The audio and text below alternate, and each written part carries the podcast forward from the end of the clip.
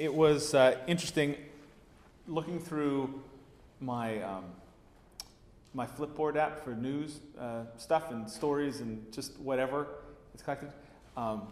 Just today alone, I'm not kidding you, there were probably 5 articles that popped up about happiness. Like, what do you do to be happy? What are the, you know, the 10 essential things to do to be happy kind of stories. I'm going to go back through and get rid of all of them. But the one that I saw this morning as I was looking through it first thing, it said, how positivity improves health and happiness. 4 simple steps to a happier you. I'm not against positivity. I want to be clear. I'm not a grouch. I'm not a negative person, I don't think.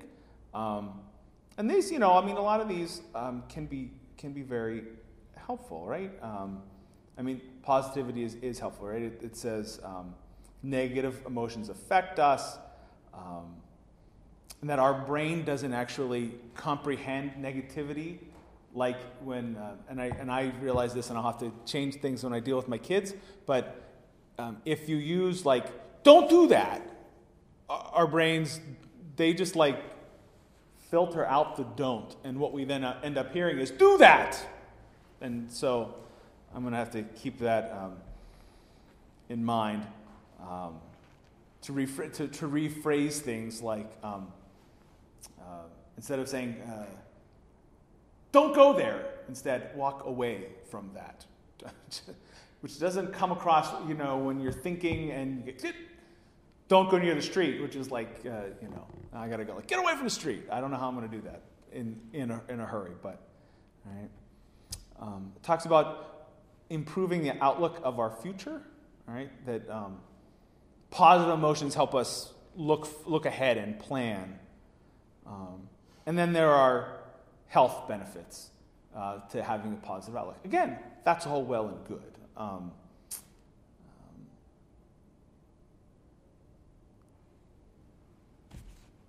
And he gives several steps, then things you can do to help foster that in this article. But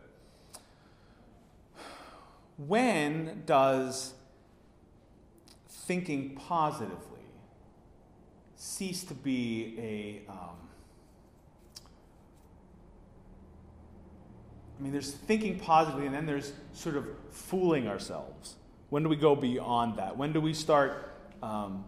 Deluding ourselves and moving, right? It's the same thing of when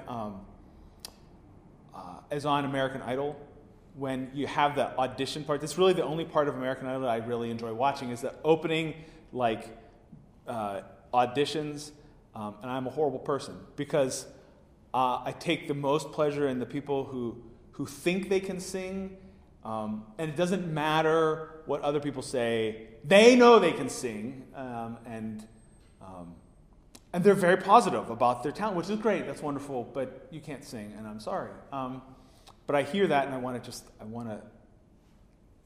I find pleasure there for whatever reason. But right, so positivity can turn, so we don't see what's really happening. It gets us, and it clouds our vision. It can be sometimes, right? So and we stand now at Lent, right? And it is oftentimes very grim. We talk about repentance and penitence, and it requires us to focus on things that we might not like about ourselves, and being honest with ourselves, which sometimes can be a really hard thing for us to do and a hard thing for us to talk about just sort of together. So much so that, right, the I think he's retired now, but hopefully his name, Robert Schuller, he was one of a televangelist for a long time, and he had... He came out of sort of Reformed tradition, and well, you don't really get to be a really popular televangelist by talking about repentance and penitence a lot. So once, he did bring up Lent once, and he said, oh, we're going to have Lent. We're going to observe Lent. And he says, and our Lent is going to be, let's eliminate negative thinking. He had a vision of Lent because it seemed so dour and so and dealing with repentance and all of our stuff. He felt that was too negative, so he wanted to turn it into be positive. But I want to offer up for us an alternative for Lent to understand that our positivity is rooted in, first, a clear vision of reality. When we do that, right, we want to talk about God's law. God's law is not meant to be wielded the way that many do. There are many preachers out there who wield the law as if it's a hammer and it's meant to crunch your toes every time you step out of line. Doman, bad man, right? Wrong, right? Soon we have no toes left or feet or knees. So a better way to understand God's law is primarily the mirror of our existence, that it is held up to us and allows us to see where we fall short.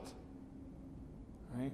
It was I've used this before, and if you've heard this before, I'm sorry, but when I was in fourth grade, I woke up one morning in a real rush, and I was getting ready. And I wolfed down my breakfast real quick, threw my clothes on, ran in the bathroom to brush my teeth. And as I was brushing my teeth, I looked in the mirror, and it looked like there was something on my shirt. And I looked down, I looked again, and I realized that my pajama shirt was still underneath my t-shirt. If the mirror had not been there, I never would have seen how that was a problem. And so I was able to quickly get rid of the pajama shirt and get back on. And I didn't have to deal with any ridicule of my friends at school because I had stupidly left my pajama shirt on underneath my shirt. It was one of those things, and it just sort of happened, right? God's law stands before us, for us, not for others to tell us where we're wrong, but for us to hear and reflect on it. Where do we fall short, so that we may have a clear picture of who we are in the light of that law. And so we gather tonight to say, we are broken, that our relationships are broken. We don't live with God the way we should. We don't live with our human neighbors as we should. We don't live with creation as we should. Things are broken. And we signify that by remembering our mortality, that the power that divides us is the thing that will lead us to death, that sort of ultimate separation from one another. And we hear those words, remember that you are dust, and to dust you shall return. Fourth grade was a big year. That was the same year that I actually remember for the first time having the ashes put on my head and hearing those words said to me, going, oh, crap, that means I'm going to die. So, fourth grade, it's a big year. But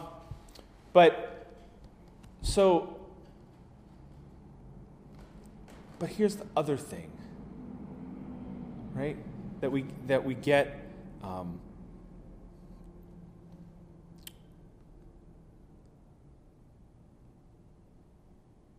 from the Second Corinthians reading.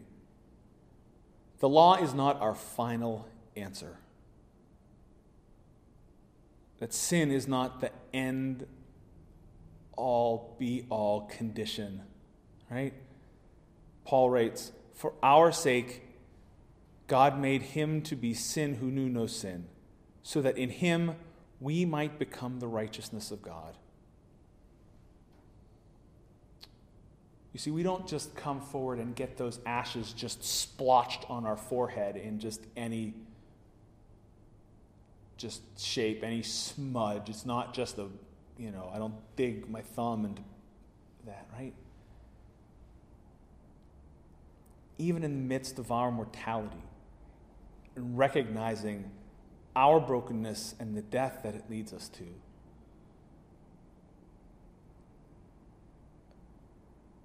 that those ashes are put on our forehead in the shape of a cross to remind us that God has the final word, right? That our hope for our existence does not lie simply in what we do here and now and whether we're positive or whether we're negative, but it is a clear and certain sign for us that death is not the end. No matter how broken we are, Christ comes that we might have life, even with death looming around us.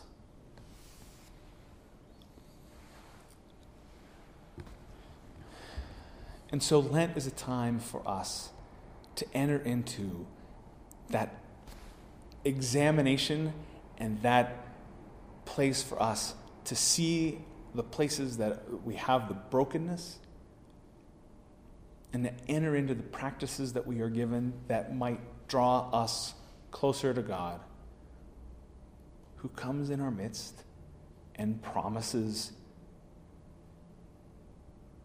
our wholeness is in Him. We have a clear articulation of that through Christ. Christ who comes to us in the waters of baptism, who comes to us in bread and in wine. Lent is not about beating ourselves up, but seeing the reality that is around us. And so that we may not delude ourselves and base things on a false hope, but to truly place it on the hope that we have in Jesus. Thanks be to God. Amen.